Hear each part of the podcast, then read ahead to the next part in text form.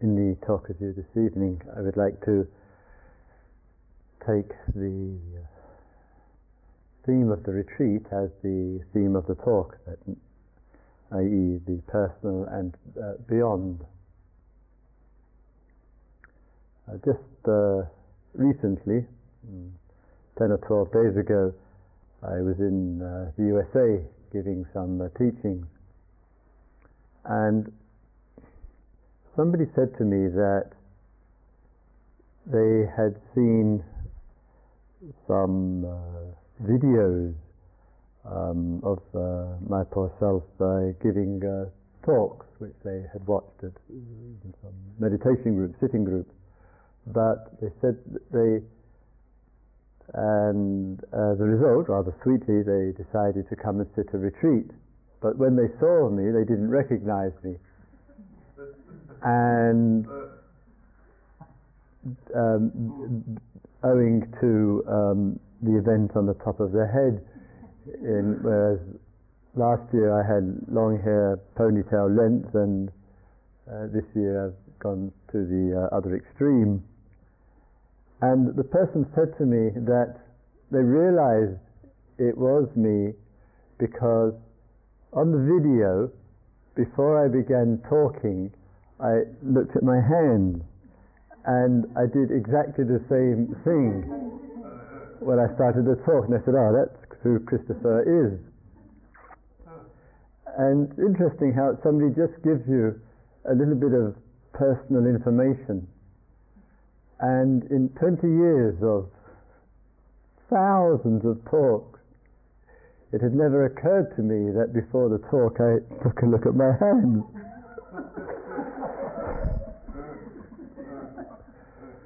So now I've become acutely uh, conscious of this. well, that's enough of the personal. We'll go to the beyond. oh dear life. So, in the inquiry period uh, uh, this, this afternoon, um, we uh, touched upon this area and question of uh, uh, self and with the concern of not falling into uh, ex- extremism of position. One would be some kind of categorical uh, denial of uh, self and positing uh, some fixation of view of no self as one extreme. And the other would be the uh, consistent uh, substantial affirmation of it as though it had some great ultimate uh, reality to it, and therefore one should adhere to a fixed view that there is a self which is permanent, etc., etc. And Dharma teachings in this area and in every other area is an encouragement and an exploration to find the wisdom in life and a wisdom which runs and flows effortlessly as possible, in fact, between uh, extremes. And one of the keys to the unfoldment of the middle way between the extremes is awareness. And the central place of awareness, hopefully, does help to pick us up, pick up for us signals and uh, indications in life of where we're running to an extreme and what kind of messages come to us when we do. And I'd like to explore that both personal and, and then, if possible, endeavor to take it a bit uh, deeper. And also along and with the theme of the talk, to include and, and introduce in the meditations themselves some um, purposeful and deliberate uh, uh, reflections which might be helpful. You know, so often in these meditations, as we know, it's very much a non-conceiving kind of approach. We don't use visualizations, we don't use mantras, and a great deal of attention is given to bare awareness of things. And that matters a great deal but I would like, as I say, and I'll speak about this in a little while, to uh, introduce and encourage some uh, reflections and see what arises for you out of these reflections, which we can go into in uh, one-to-one uh, groups or whatever. But certainly, firstly, with the movement of self, movement of the mind, and what uh, arising and occurring for us, and therefore what uh, witnessing uh, or awareness keeps revealing. It keeps revealing. And one of the important features of personal life, which uh, again was referred to, and that is that one of the great vigilances of life, of one's own human life, human existence, is to know oneself. To know oneself is to know the movement of the mind. To know the movement of the mind is to know well and clearly and specifically the unsatisfactory movements of the mind. Knowing oneself is, is knowing those movements. The self is those movements. The I is those movements. So, in the unsatisfactory movements of, of the mind, we endeavor and wish to give as much care and attention to them as possible until we resolve the problem arising from the movement. And therefore, it genuinely is the introduction or the application in as regular and as in a sustained way as possible attention to when they arise and equally the recognition and the application of awareness when they don't arrive. When tendencies are to the foreground of experience, they influence, dominate, control, send us in all manner of directions, and it seems, when they're unpleasant, unsatisfactory, no escape from them. When the strength of an unpleasant, unsatisfactory tendency has with it as a springboard the unpleasant, as a springboard for the unpleasant, and we are not very wise nor skillful in dealing with the unpleasant, one of the common tendencies, obviously, is the wish and the desire and the force of it to escape from it. And sometimes we can backtrack over our life, as it were, leapfrogging from one period to another, and we might see with ourselves quite clearly there's been the unpleasant, it's kept impacting upon us, it's become a problem for us, we've built up a relationship of it being problematic, we then wish to escape from it, we've escaped from it into something else, that something else or something related to it then becomes unpleasant, then becomes a problem, and we do the same thing again and again. So we look to the flow of past, quite often long term past, we see this unpleasantness, problem, and escape, as one example of what I'm talking about, is a sequential event which goes on in various ways uh, in, in my life, and the only feature of it is that the content of it changes a little. The pattern's the same, but the content changes just a little bit. And this can go on and on and on through the flow of one's life. And some will say, when it gets so painful and so prob- problematic, then the only final escape is death. But teachings will say it might seem like the escape, but it's no escape. And sometimes we look at ourselves, in this case, one particular pattern of uh, many that we might uh, feature. And you say, as I said, this repeats itself with uh, uh frequently. We look at it, and it might come to our awareness that escape is no escape. We're just moving around the same block around the same track and we repeat itself. That as far and as strong as we wish to get away from that which we are trying to escape from, it will actually must bring us back to it. So, we look at the subtle and the gross levels of escape, and one of the instrumental features of that is from the beginning is definitely the unpleasant feeling.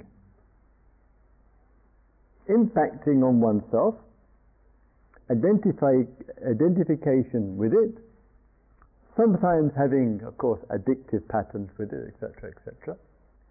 And we say, can I just bring back enough bare awareness,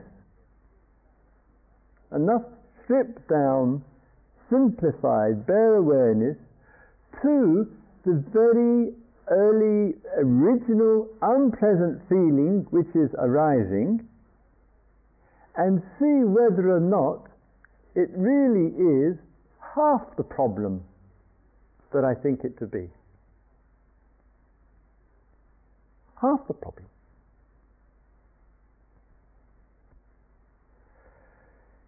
It can be in its more um, subtle uh, form one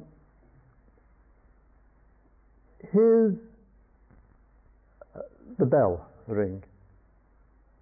And one knows it's yet another sitting, another meditation, and it generates in the sound of the bell, which is obviously reasonably uh, neutral, sounds passing through the air, they pass through the ears, they go down into the mind, they touch the feeling, and it generates, oh no, an unpleasant feeling arises,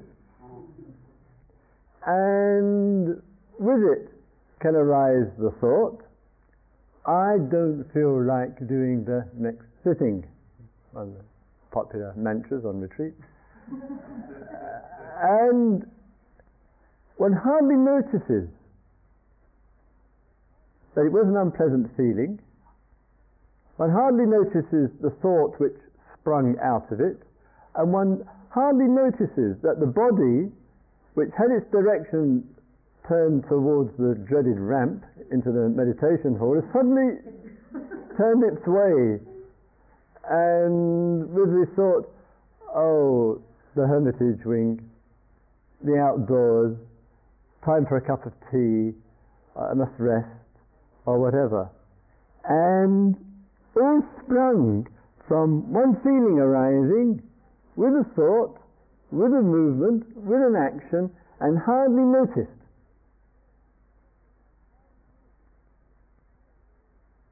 And we see it subtle, no, no great uh, event in, in life at all. But in its, subtle, in its subtlety, sometimes we ought to use the language in the statement, in the reflection, and just state to ourselves this is an escape. And then see what one does with it and it might generate a little, uh, whatever, conflict. It might generate more unpleasant feeling. One might start getting thoroughly negative towards the bell ringer, poor innocent person, teachers, meditation hall, dharma, tradition, practice, the Buddha, the Sangha, trees, flowers, being here, life on earth, etc so it starts off as just an escape from the meditation hall, one can't deal with the fact that one this is an escape, and it spills into tremendous generalities. Not unusual. So, keeping in touch with the pleasant feeling, clear about it, the thought which springs from it, and the movement which takes place after it. Just to see what is.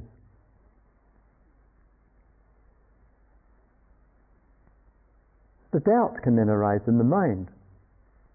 One hears this, and the doubt says, well, that means, it sounds like, if I really attend to the unpleasant feeling and I let it go, then I've got no reason left to avoid the meditation hall. Because it's only an unpleasant feeling that triggers the avoidance. But if it was, oh, can't wait for the next sitting, it's going to be such wonderful peace and harmony, no, no, I'll escape from that.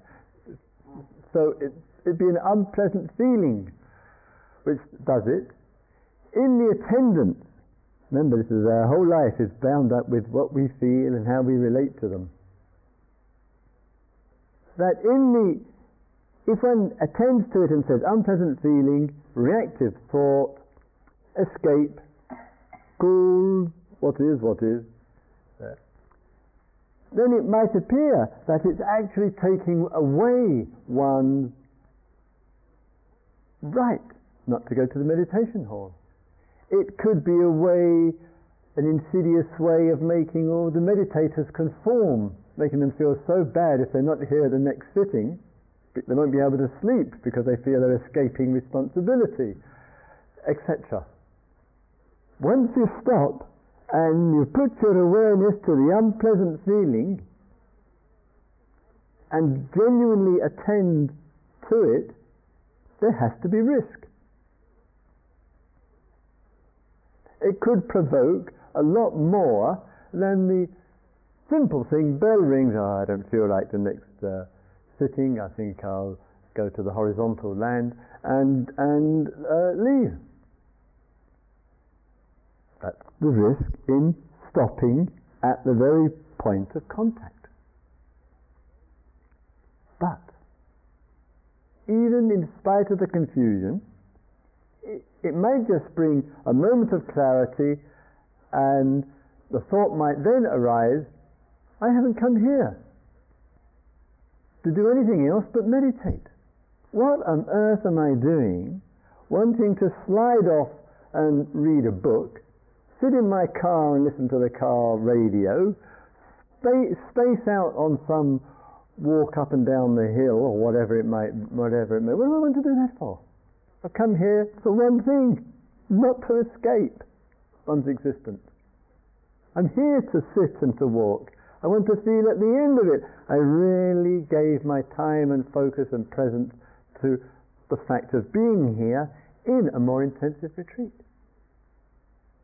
And so sometimes we just say, we look at the feeling, we bring the fullness of awareness to it, we don't want to identify with the feeling, we don't want to just blindly follow up on what the feeling says. There's a greater priority to us, and so we sit, or we walk, or we stand and we remind ourselves the essential reason to be here to sit, to walk, to stand with great awareness.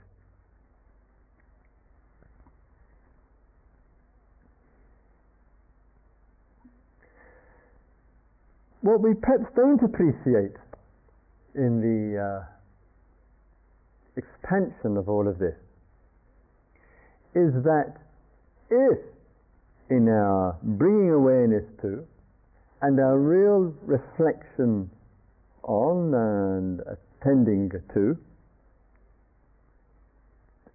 the depth of mind, since we're attending to a feeling, and therefore it has, it's deeper than just intellectual content, might be such that there are much more obvious circumstances in life which can trigger a greater fleeing from And when we're rushing away from, we can't see what we're rushing towards.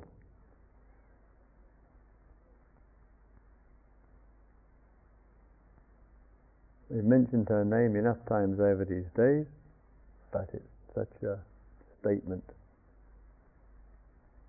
Rushing away from Parapati, fleeing from, not realizing, not able to see what we're going toward.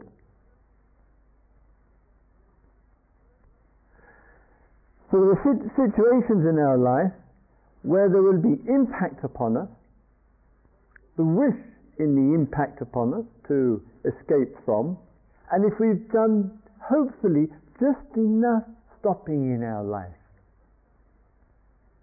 to look at the unpleasant feeling and to stay steady with it, it may be that the equanimity which and the presence and the establishing of our being in that moment may save us from suffering then and fleeing into something far more worse and more difficult than what we have come from.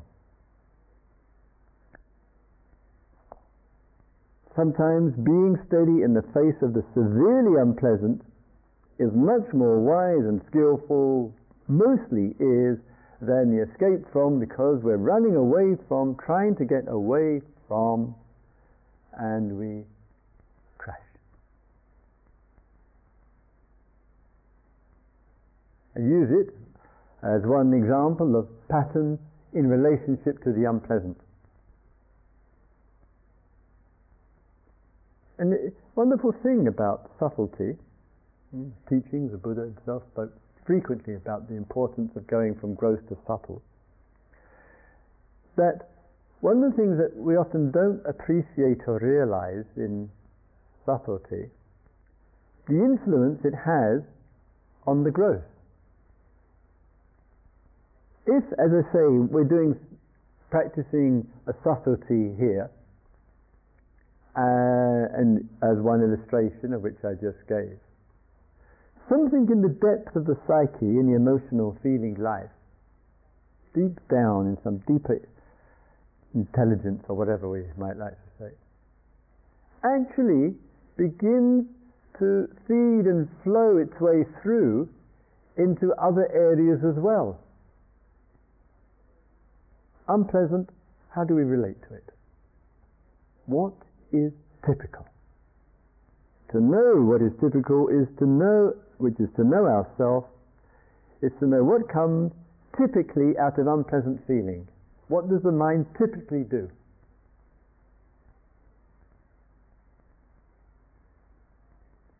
And usually the options are not that many, and we're not that different. In that respect, as I mentioned um, at the beginning of the talk, as far as the personal uh, goes there, it would be worthwhile, and my, just uh, my suggestion here, is in fact to introduce in the meditation, in the sitting, in the walking,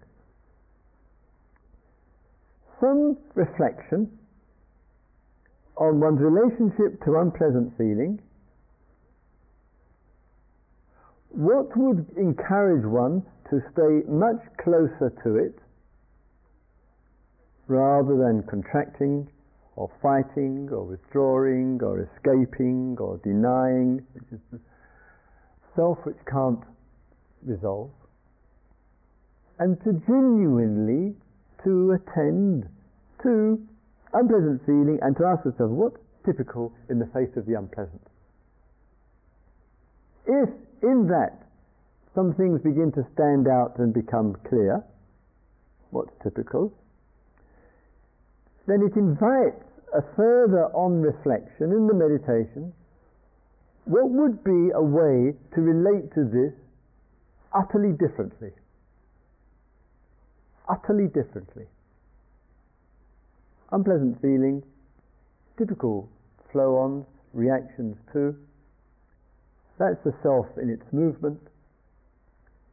To bring in what the self doesn't know, which means in a way to ask what is another way completely differently, Com- quite unfamiliar, which is a real contrast to what I usually, normally do.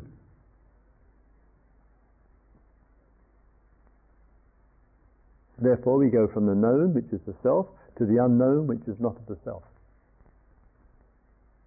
As an exploration, as a way of working with. Just as in the unpleasant feeling, through the identification with it, it mobilizes the force of aversion. And Buddhists have spoken ad nauseum about this about uh, the forces and the potency in life of attraction and aversion in its compelling way. In, in, in other words, one, um, what do we give an example? One might go to the, the, the uh, uh, toilet, this is a very self-evident one, and in uh, going to the toilet, someone has just been in there before. And being England, there's plenty of toilets around in this place without a lid on the top. So one walks in there and it stinks. But unusual, we're gradually moving into the 20th century in this country and more toilets are getting the lid. And the immediate response is, unpleasant. And one's not going to say, well, actually, it's the sweetness of nature that I'm smelling. No, it's extraordinarily hard to convince oneself. It's unpleasant. And if the toilet hasn't cleared it, then it's unpleasant for eyes and unpleasant for nose. There. If the aversion arises then that probably will be directed to the previous tenant who spent there 10 minutes or so and one starts forming all sorts of views about this uh, person and calling them whatever, really shitty or something. And this is obviously the only form of letting go that they know, and etc. So the unpleasantness gives rise to the aversion, and the thing of the aversion is it tends to get directed towards. That's aversion. Or it could provoke escape. I can't use this one runs down the corridor holding one's bum, looking for somewhere else. It, honestly, these things go on in retreats. It's called life. So, from the initial there's a contact, and the contact produces. In all of that which takes place, can there be the unpleasant? Recognition and acknowledgement of it, one goes about performing one's bodily functions, and there isn't the aversion nor the fleeing. One subtle event, walking into the toilet, can be a statement of our whole existence in the way that we relate to the unpleasant. Teachings say, if we get to the bare say bare bones, a bad um, metaphor. But to get to the bare bones of the bare feeling of the situation, it doesn't have to produce and generate the reactivity which makes for anguish, for conflict, for negativity, for resentment, for hostility, etc can explore that regularly and frequently, there might just be enough depth of natural awareness that when situations arise in our life, more gross, more problematic than the mini one that I referred to. It may be just enough awareness which says to us, wait, stay steady in the face of the unpleasant. Be with it. Out of that, can be enough space and clarity which one's understanding says stay or go. One knows it's not escape. One knows it isn't aversion. One knows it isn't blind reactivity. Natural wisdom, natural understanding says stay or go. Why? It's explored it at the subtle and with enough practice, enough clarity to see to know situations which matter far more obviously than what toilet we use in a retreat center. Therefore, some, as I say, some reflection here during the day, making some time and some space for a reflection on one's relationship to unpleasant feelings. Find the wisdom which is enlightening and clear, therefore to go from the known to the unknown, to the self, from the self to the not self. Rather similarly, in fact, with uh, attraction. And in using uh, attraction, because it's obviously the, the concept is used in uh, various ways, we can, through the sense doors, through memory, through uh, intuition, through a sense of things or whatever, there again can arise a genuinely pleasant feeling and in the pleasant feeling, it produces and it generates an interest. Why not? Human life here. And in the generation of the pleasant feeling and the uh, interest, it can be just at that, no more.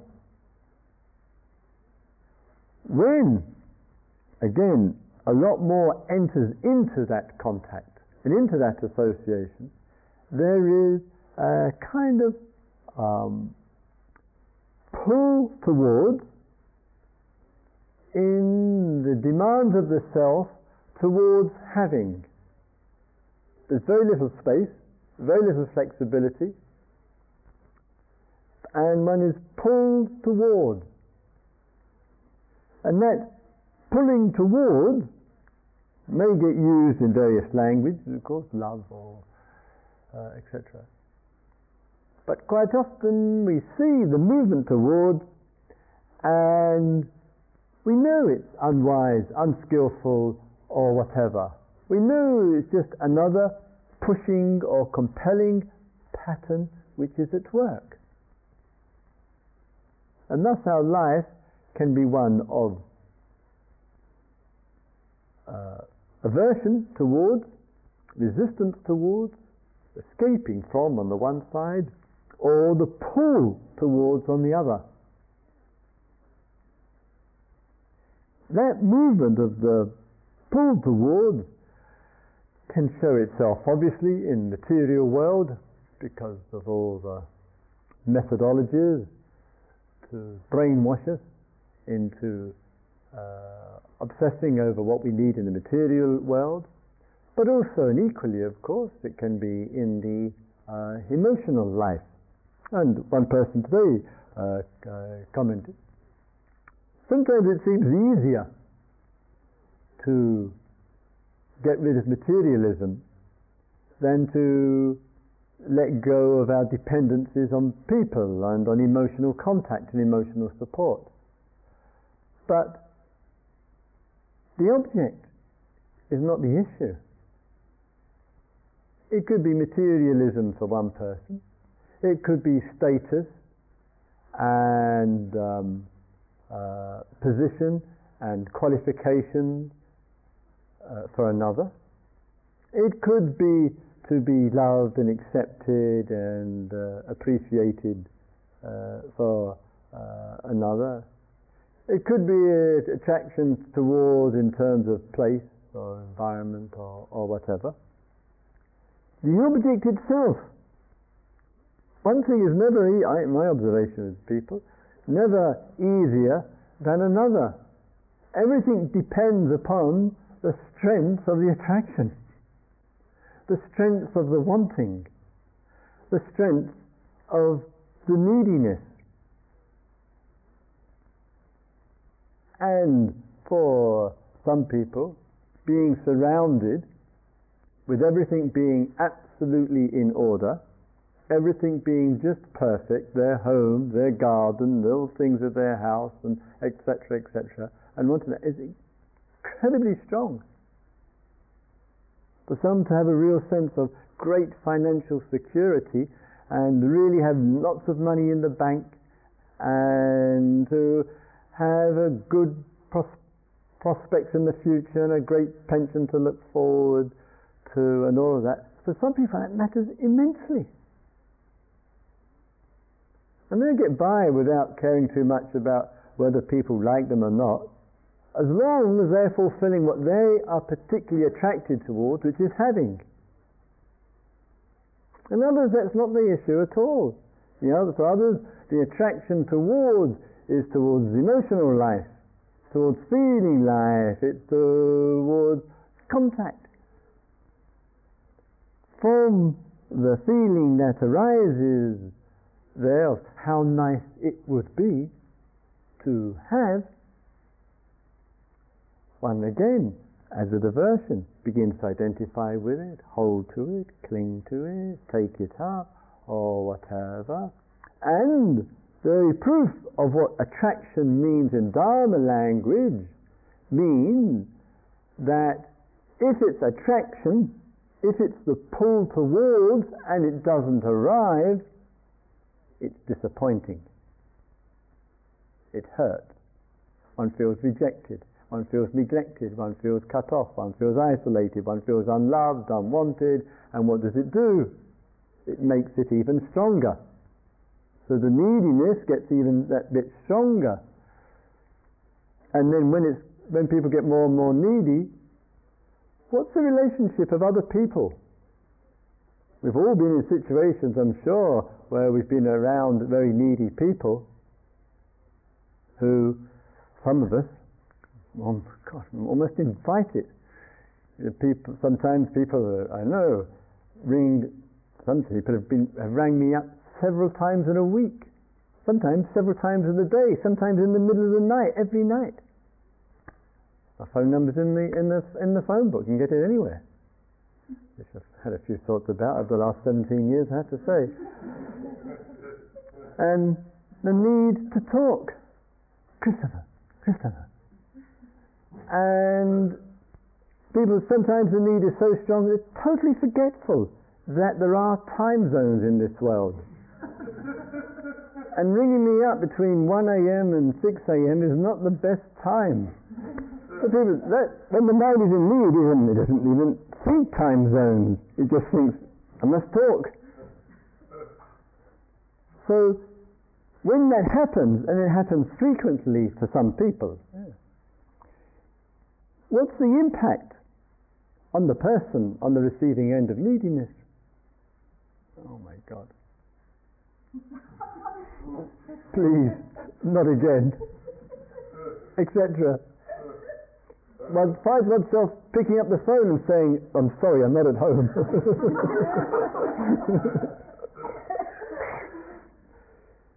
so it has the opposite impact. Other people begin to step back from, which generates stronger, and then a step back gets further.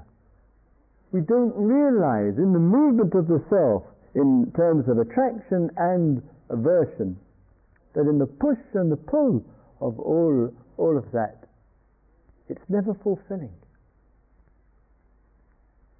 It just never fulfills human beings.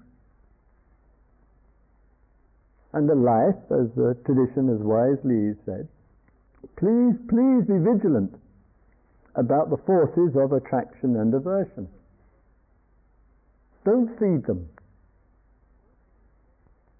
and therefore contact with, connection with, spacious, spaciousness around, matters much more, it's emotionally much easier, psychologically much uh, uh, e- e- easier, and then contact, connection, interaction can flow much more freely. And one knows the difference between contact and communication and the pull towards, gets summarized as attraction, the aversion towards or the escape from. And if we attend to that in the days here and say, okay, what areas of my life does the force of attraction work in an unsatisfactory way? Sometimes it's probably one of the strongest ones would have to be food. I think I see. I just noticed. I was just in the uh, kitchen uh, earlier on. We've just bought the last two or three weeks two extremely uh, nice big refrigerators there, and how easy it could be for managers or others. I really would like, etc. And then it can get a fixation in the mind attraction towards, I need, I must have. And any rationalization will come, probably one of the, most favorite, which one hears in places like this, is the, a buzzword protein. I have absolutely no idea what protein is, but it's, it's one of the it's a more popular mantra than Om Mani Padme Hum. I must have my protein. And the mind carries it. And there's the feeling there, there's the attraction there, and it's protein. Mm. People are sitting in their meditations imagining cutting off the backside of a cow to get at their protein or whatever. So the movement, feeling, how nice it would be to have, attraction towards. Quite different from awareness, love, connection, spaciousness, interaction, communication, freedom of expression. And it would be a pity for us and, and for the self to end up in its movement in life as prisoners of these two forces literally bound into them.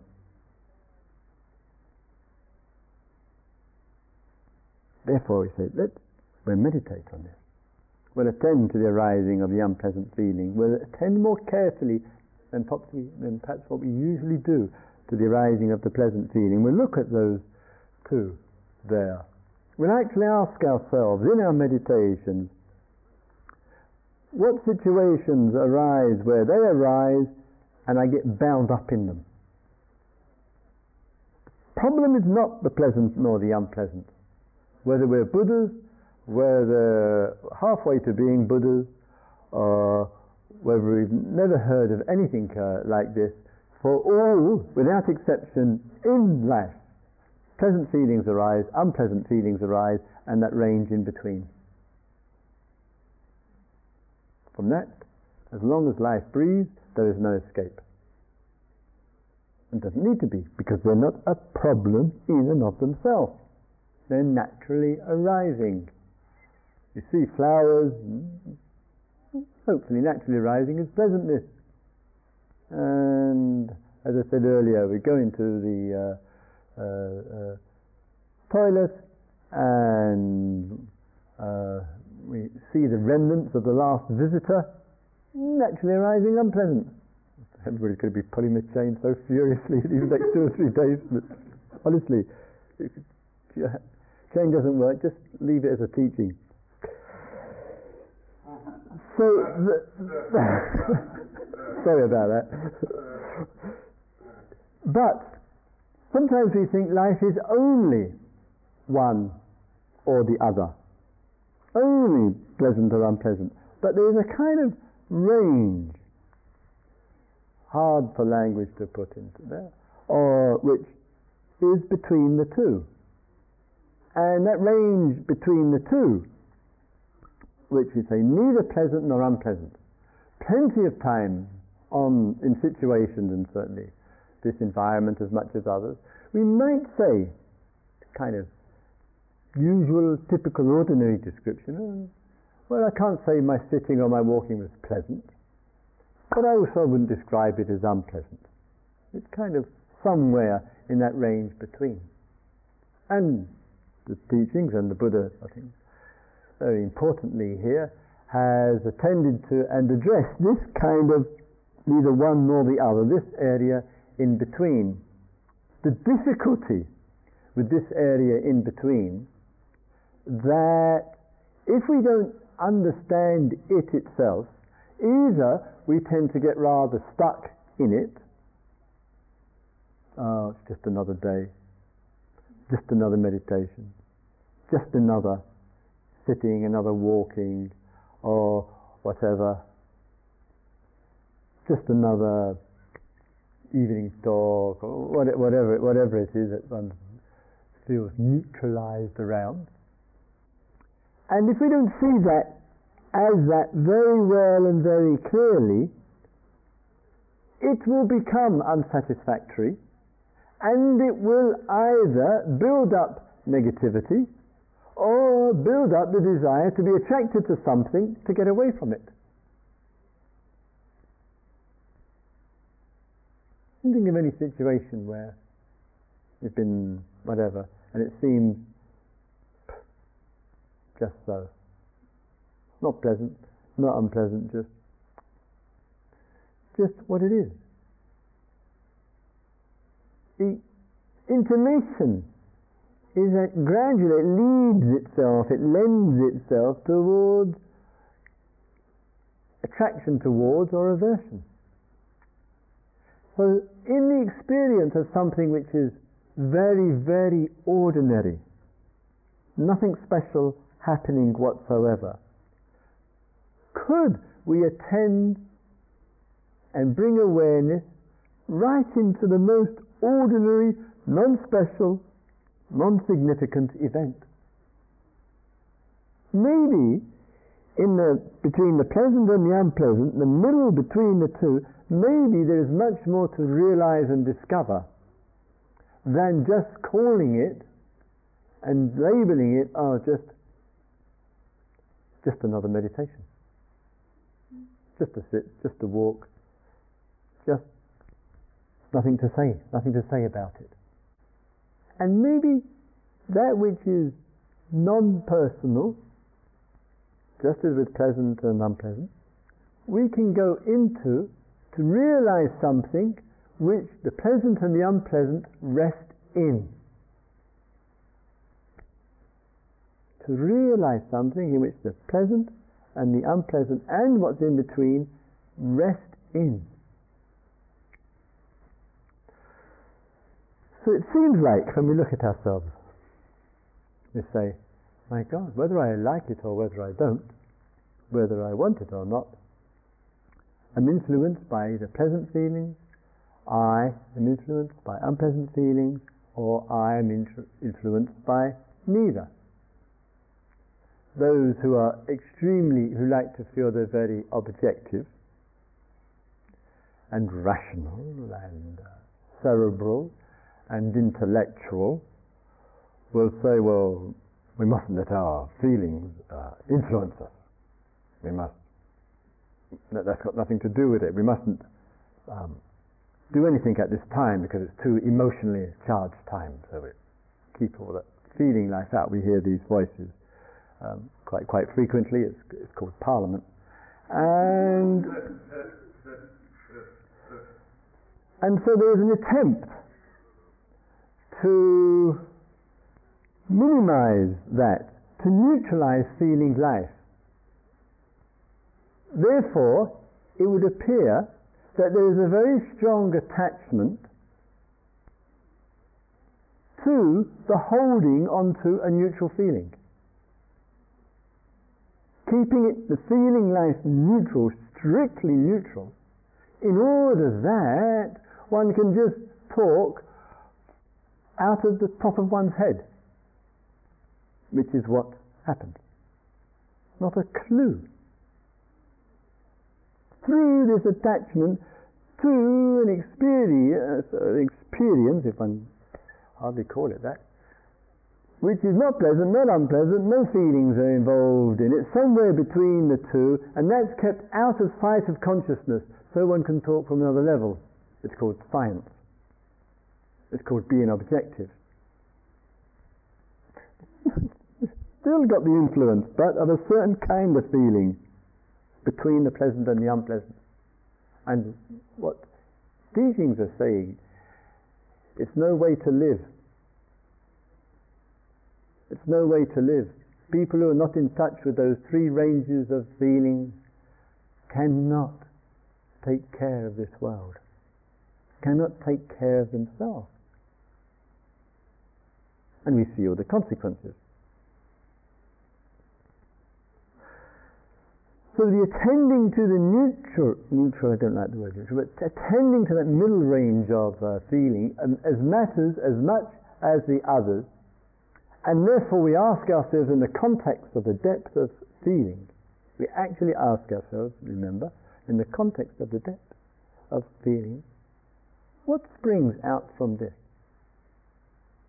And we say, ah, the self springs out. The formations of the mind spring out. The attitudes of the mind spring out. The tendencies of the mind spring out. The problems of life spring out.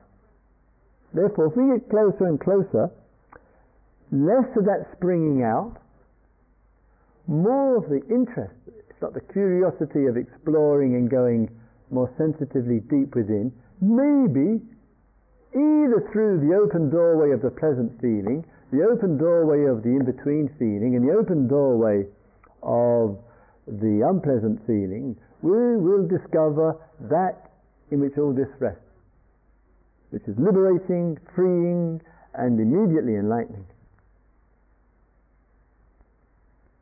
And therefore, we say, uh, bringing our awareness to all of this might require some kind of care and reflection. The general principles, especially with insight meditation, general principle is we don't deliberately reflect. We meditate using observation, breathing, body, observation of thoughts, observation of states of mind arising and passing, observation of sounds, etc. And as it were, invaluably, a trust in the pure observation, that from the observation to see what unfolds itself, which is insightful and clear and direct and beneficial, coming naturally, that we, through our mindfulness, through our meditation, we're generating enough space to see well and clearly. And we're saying, as in the teachings, with the seven factors of enlightenment, first one is awareness, second one is inquiry or reflection, dharma, vichara, inquiry or reflection, and uh, internal form of it is one in which there is some short statement of question.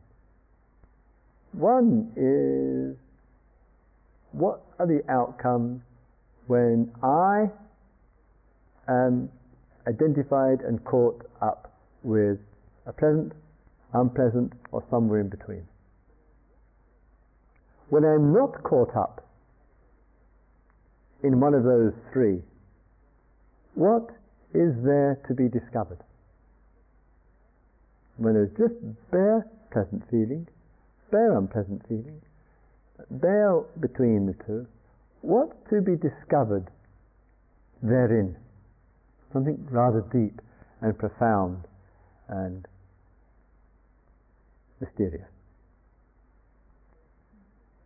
Some meditations with some reflection.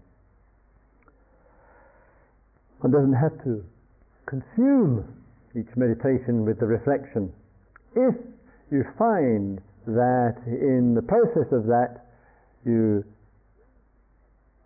engage in some quiet reflection, only to find that your mind goes on a, a roll and it's thinking, thinking, thinking, thinking, thinking, thinking. Then one used the counterbalance of coming back to the non-thinking, non-reflecting kind of meditation, mindfulness of breathing, being right here, right now, being grounded, using the backside contact with the cushion, getting oneself centered again so that one can reflect, one can just turn and attend to with uh, reflection so that we don't find ourselves spinning off. Put it in Dharma language, the balance of samatha, which means calmness, steadiness, relaxation, with uh, vipassana, which means uh, insight, and reflection as a, a vehicle for, for that. If we explore all of that, perhaps we can discover that the personal and beyond is a kind of inseparable marriage. One is not at the expense of the other. May all beings live with awareness. May all beings see into the depth of our existence. May all beings live with wisdom.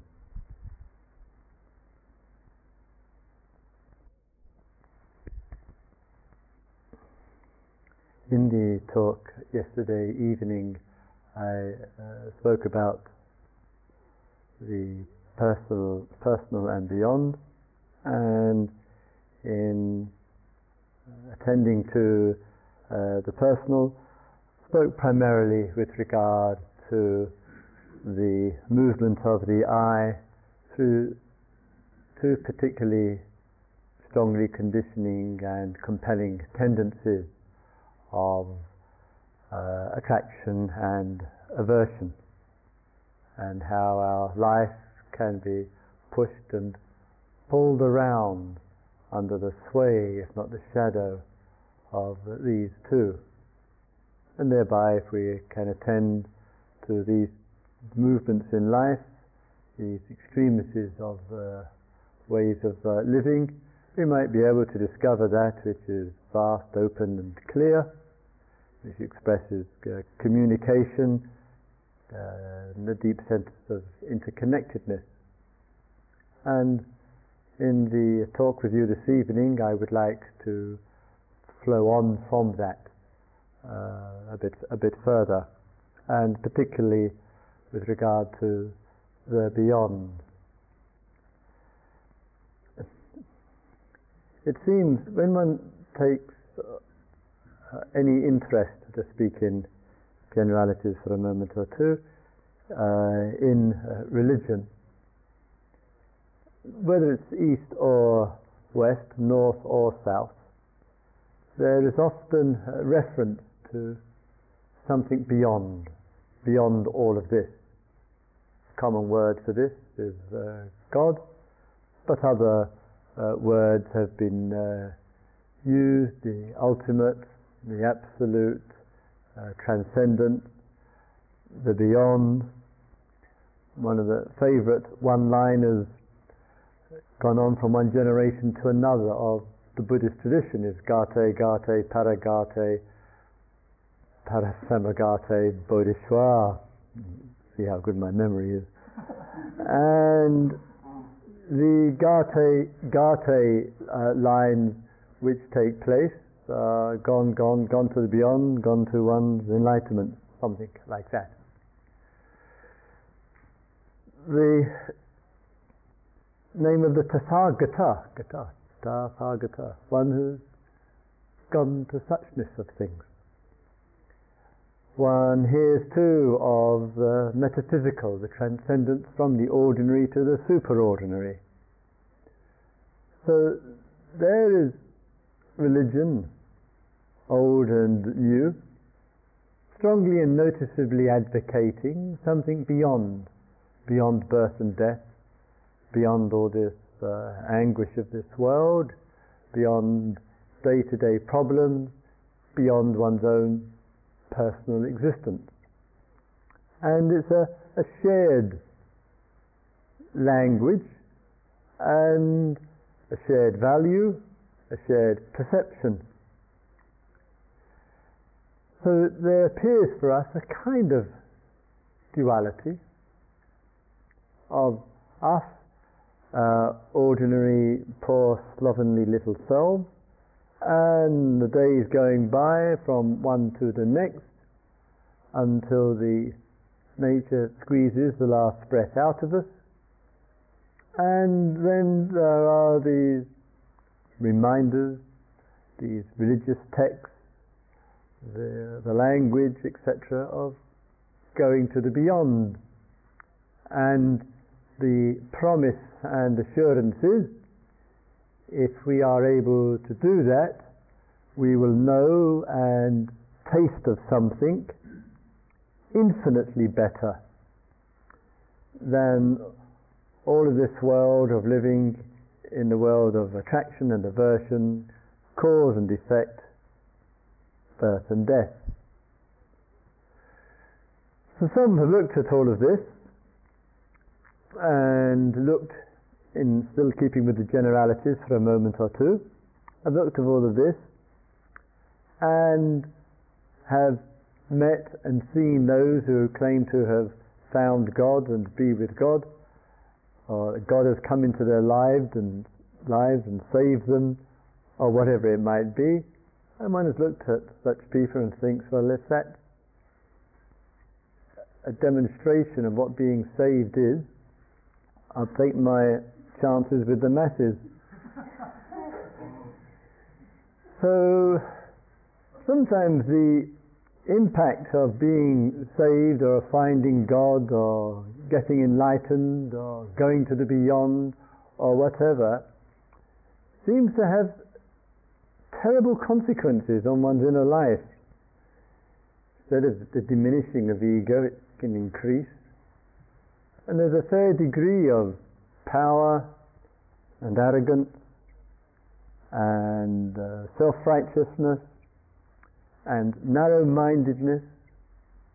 And one thinks, wow, all because of this God or this uh, enlightenment experience or whatever.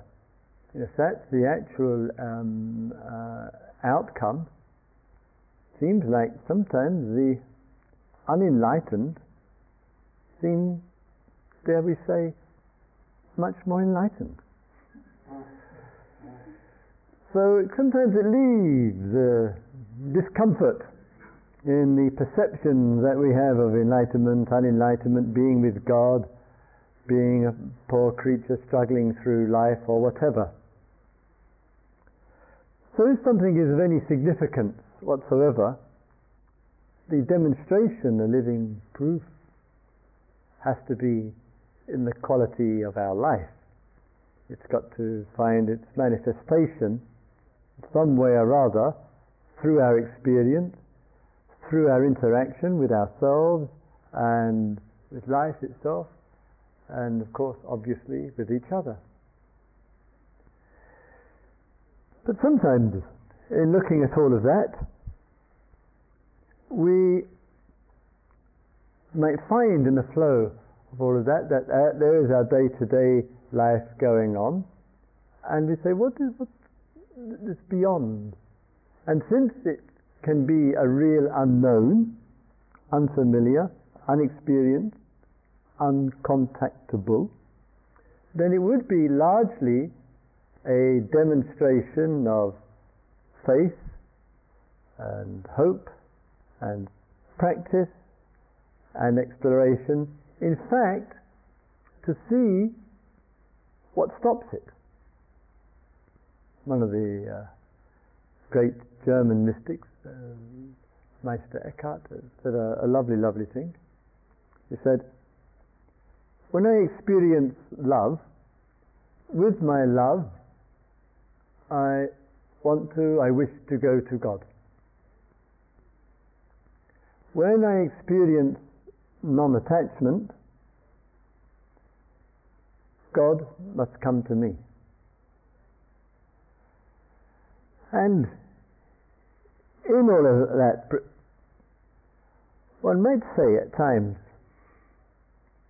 there's the day to day life which we've talked about enough, personal life going on, this, that, and the other, all the preoccupations that we have called the personal.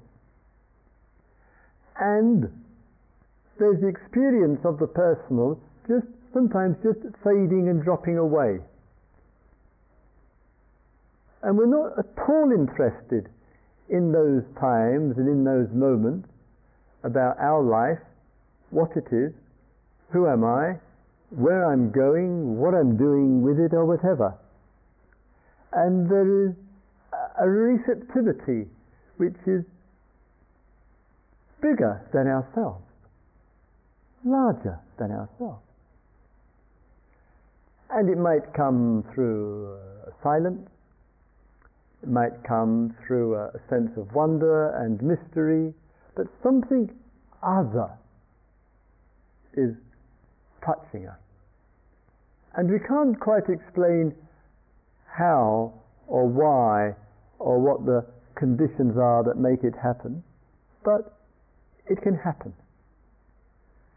And it seems that in the fading away of self, self, self, and self yet again, there is something that goes on which we as human beings can and do respond to. And what is called the path, the way, the practice, the teaching, the inquiry, the meditation become useful aids and resources to lower the temperature of the ego, diminish it sufficiently enough that in its diminishing, the sense of something else begins to stand out. More beautiful than even the most successful personal storyline.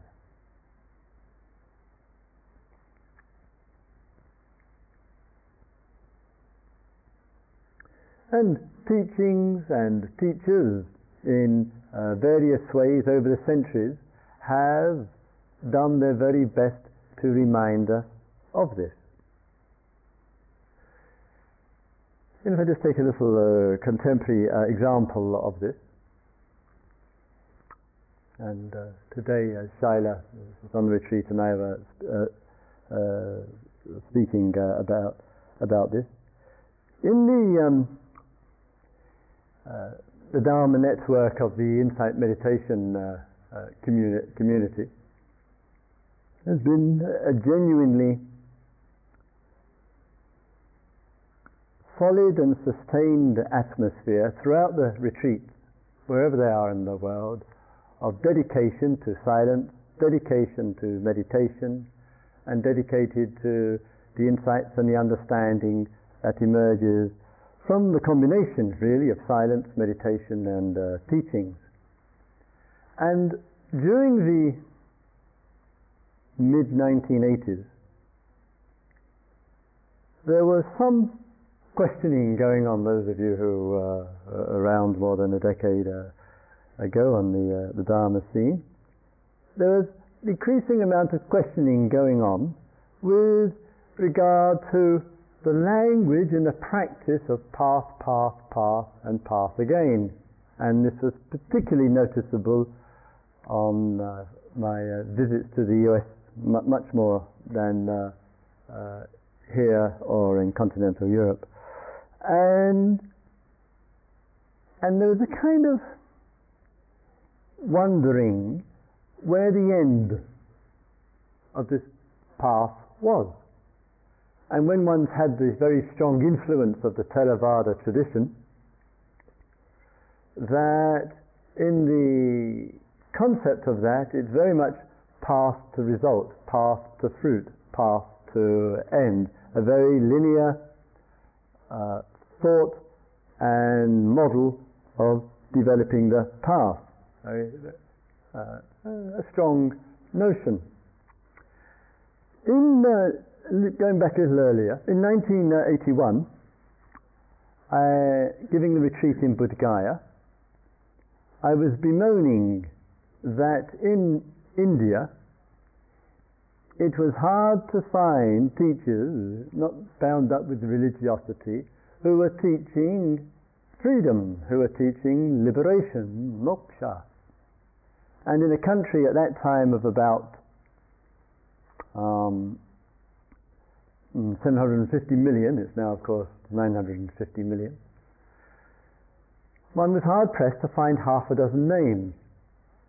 And I remember after the evening uh, talk in Bodh Gaya, someone came up to me and said, well, there are who, who've been in India for years, and there is one teacher named Punja, Punjaji, in Lucknow.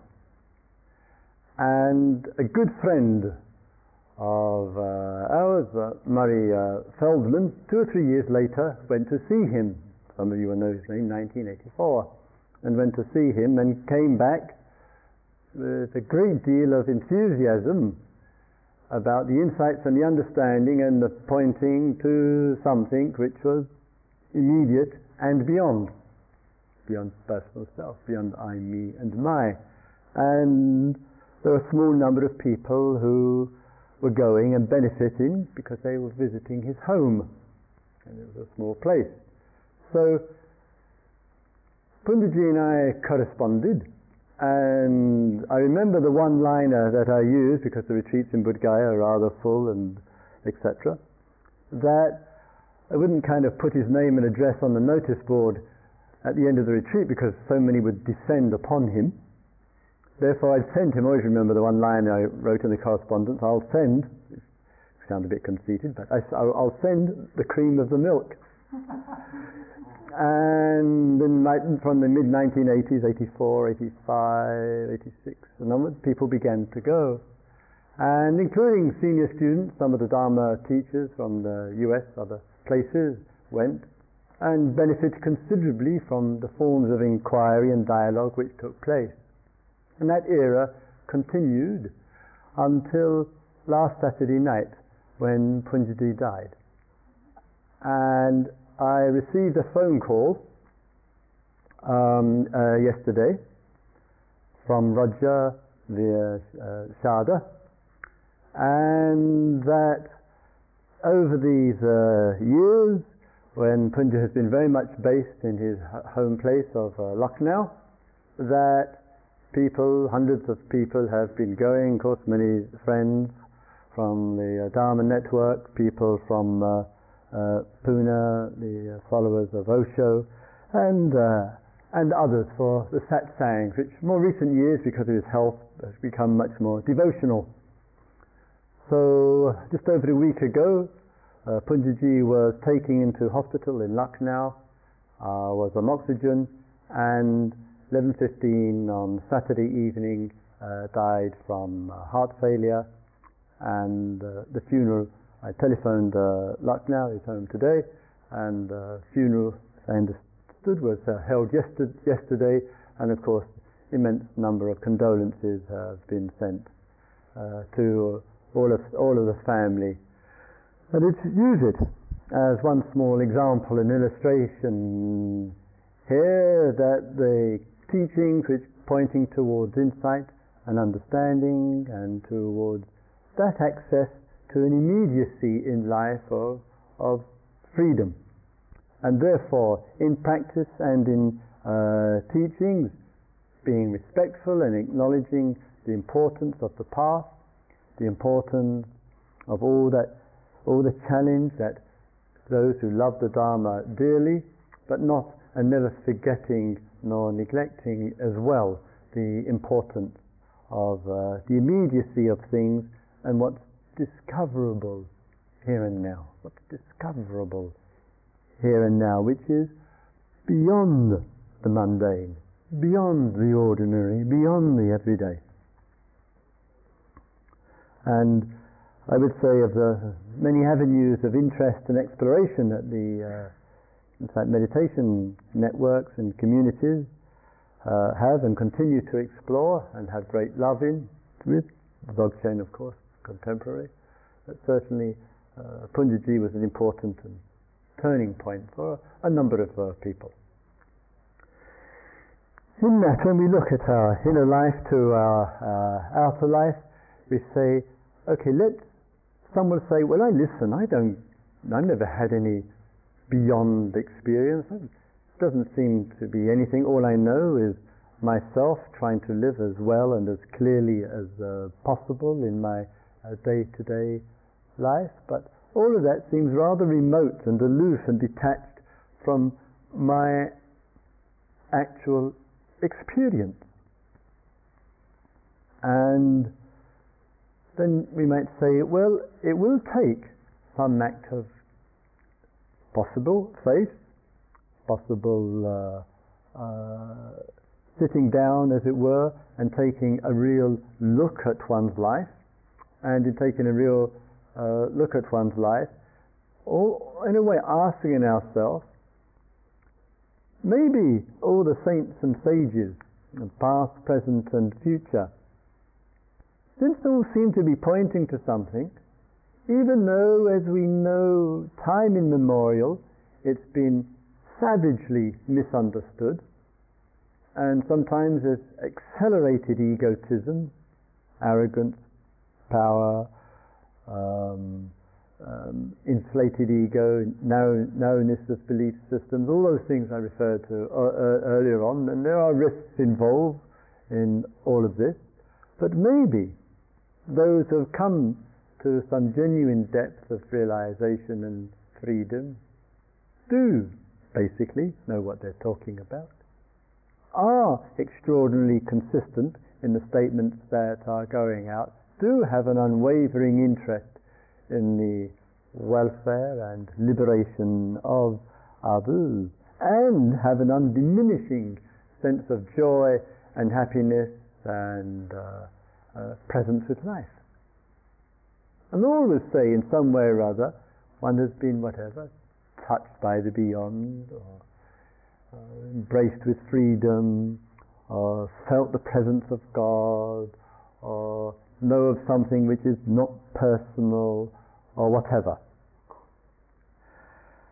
And if one says to oneself, well, I'm passing through my life from one day to the next, and perhaps some of the men and women who have walked on this earth have, who we perhaps most love and cherish, do seem to have had access to something, not just what's in it for me in my life, do have access to something else and other. If one takes that seriously, as some of us have done, and some of us here have taken the message of the saints and sages very, very seriously, both those as past as well as present, then it starts to, for us to start looking at our own life and saying, how far am I willing to go? To find out. How much am I willing to renounce? How much am I willing to really work on and change in myself? What am I actually prepared to do or give up or work with or whatever it might be to contribute to making something happen. To understand something so well which is freeing and without making it sound fanciful, enlightening. And it manifests in some, what shall we call it, tangible way in day to day life. And it's important that the relative and the ultimate, the personal and the beyond, are equally, in a way, equally attended to. And if one just takes the general flow, uh, the historical flow of, uh, uh, if I may say, as being um, in the first generation of uh, Westerners to bring the uh, Dharma of uh, liberation from uh, east to west and the teachings that give support to it, that in the historical flow of things, last couple of decades or, or, so, one does see the tremendous uh, love and commitment and focus and dedication with the practice. And, as I mentioned, with all of that, there is the attending to what is called the personal, living with less greed, less hate, less fear, less anxiety, less confusion, less stress, greater depth understanding ourselves in relationship to life, all of that which uh, matters. But at some point in all of that which matters, which, of the relative, there needs to be a kind of turning to that which is more important. And that somehow or other, is that which is beyond, which we would say is more important, perhaps what we do with our life begins to fit in with something bigger. That we're not just, as it were, doing all this for ourselves, we're not just doing it as beneficial as it is so that we have less, less confusion and conflict with others and we appreciate the moments of life more, all of which is some commitment and some enlightenment of itself. But still, nevertheless, there can be a sense and experience of feeling increasingly more well integrated, personally and socially, with life itself, with our work, with our creativity, with our outdoor life and our indoor life, and our values, increasingly more integrated. And in the process of that integration, more and more we ought to be turning our attention to that which is beyond all this, or that which in which all of this, that means oneself one, and life itself, as it were, fits into. And if it still seems vague and uh, abstract and beyond beyond, so to speak, and so and very far removed from us, then it implies that in our life there is something which is obstructing. The beyond is actually closer to us than the very thoughts coming out of our own mind. But we use the language of beyond because the self, in a strange way, feels comfortable with it but it's actually much closer than the appearance of, of the I and the my, of the self. Extraordinary thing. So, if in our time and days here, just as yesterday evening I was in giving encouragement to attend to the forces of attraction and aversion, and finding skillful ways and means to dissolve the potency of all of that, to open up the life in a more free, free movement there. But perhaps in all of that, we can listen well and clearly, and in that listening well and clearly, what does God mean to me? What does true reality mean? What is my relationship to liberation? What's the fulfillment and the completion of all of this. So, in other words, in the rhythm and flow, when the meditations are flowing along uh, well, they're helpful and useful to genuinely stop and just ask, where's the freedom here and now? What's the obvious manifestation of it? Is the beyond still beyond?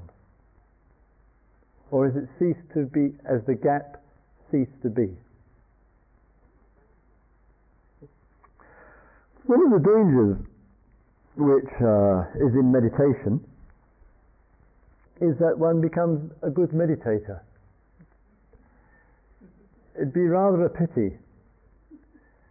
And some of the teachers of uh, last uh, generation have put out quite a few warnings um, about it. And certainly uh, uh, uh Punja, and of course uh, Krishnamurti, and Ramanataka, and Sri Nisargadatta. And sometimes those of us who knew these people and four, those, those four, I uh, met, spent many, many hours uh, uh, talking with them. so in looking at what were they talking about? What were they doing? Why were they so hard on meditation? It wasn't always easy, I must say, as a meditation teacher, talking to them without ending up very defensive. and various kind of. Um, I remember going to see Sri, Sri, Nisargadatta uh, Maharaj. He used to make fun of the Maharaj. Maharaj means great king, you know, kind of religious label. And he, he said to me, I was a monk at the time, and he said to me, How much meditation have you done? I said, uh, well, uh, years, morning, noon, and night.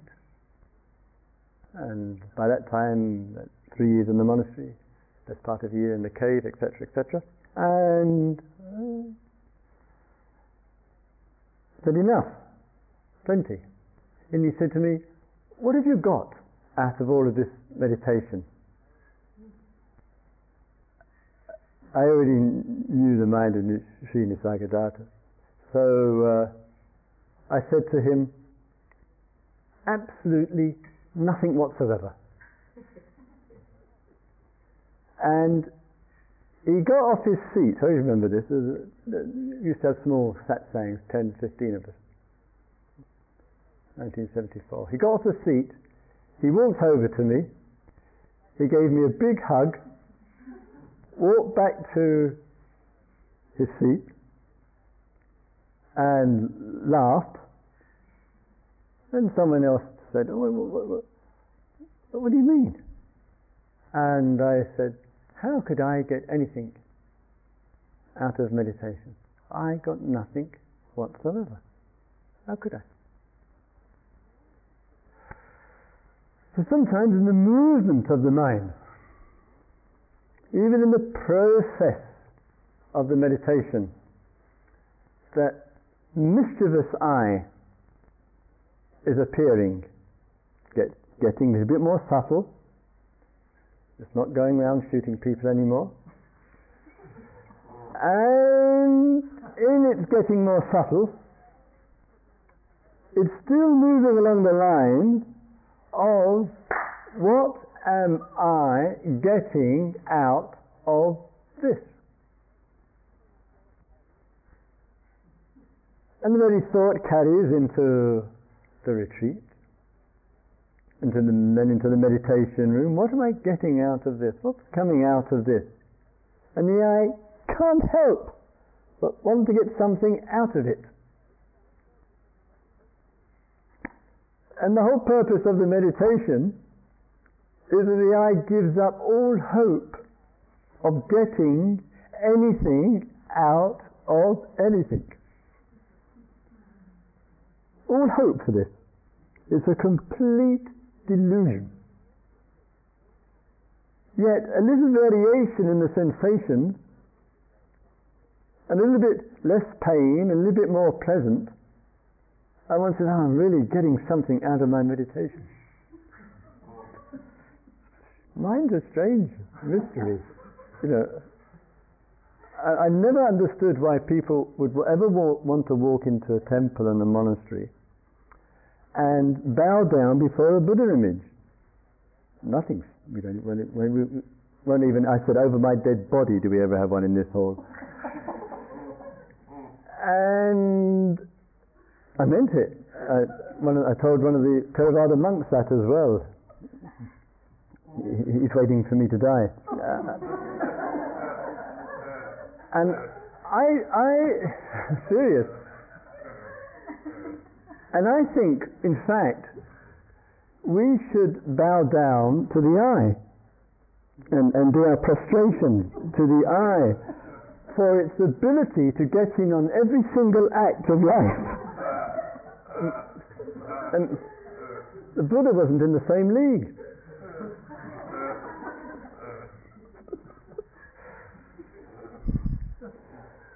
So I think we'll, we'll have an I statue in here. Big one with an exclamation mark. So the, as the sense of well-being and the flow and the uh, I'm never quite sure if people are laughing at Christopher or enjoying the, the, the, the deep laugh of Lloyd. it's, a, it's, a, it's, a, it's, a, it's an unforgettable. Actually, Lloyd, it's yours. I can see. Good. I think you should come and sit here with me. We'll, we'll, we'll be a good act together.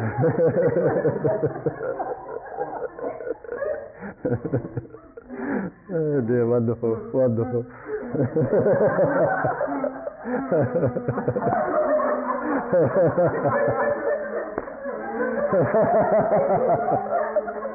Eh, wonderful.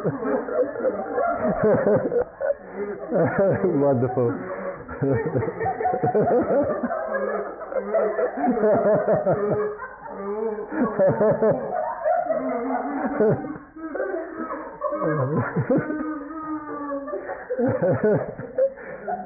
marvelous.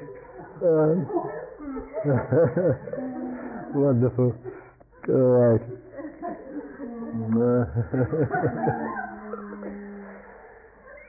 so sometimes we look and we see there's our life, inner life, manifesting, flowing, and all the marvelousness of it all.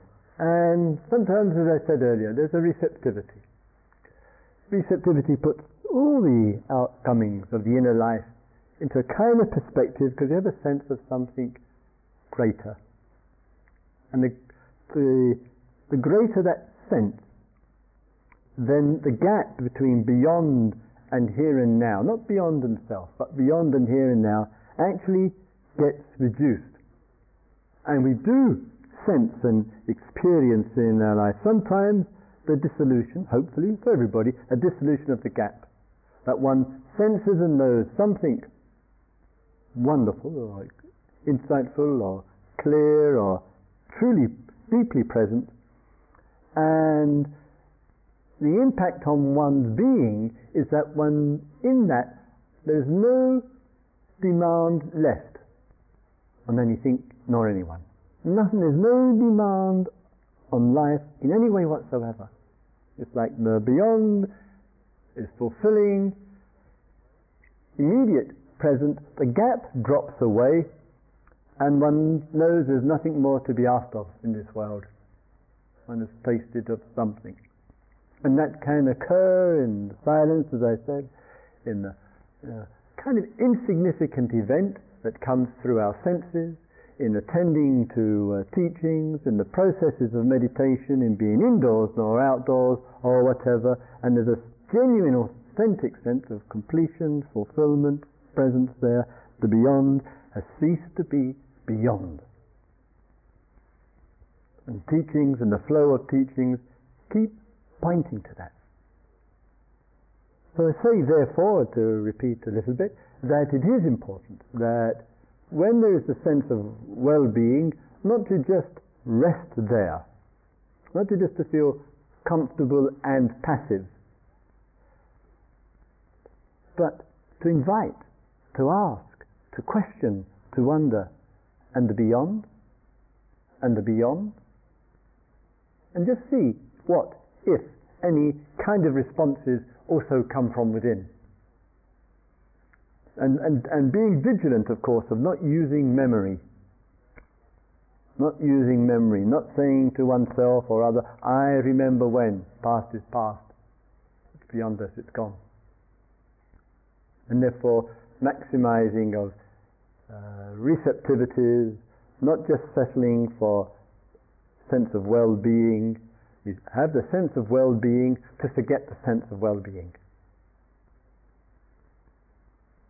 And there can be the deep integration, the deep marriage of the beyond and the personal, not at odds with each other. May all beings live with awareness. May all beings live with joy. May all beings be embraced with the beyond. So let's have a couple of uh, quiet minutes together, shall we please? Thank you for listening. To learn how you can support the teachers and Dharma Seed, please visit dharma dharmaseed.org slash donate.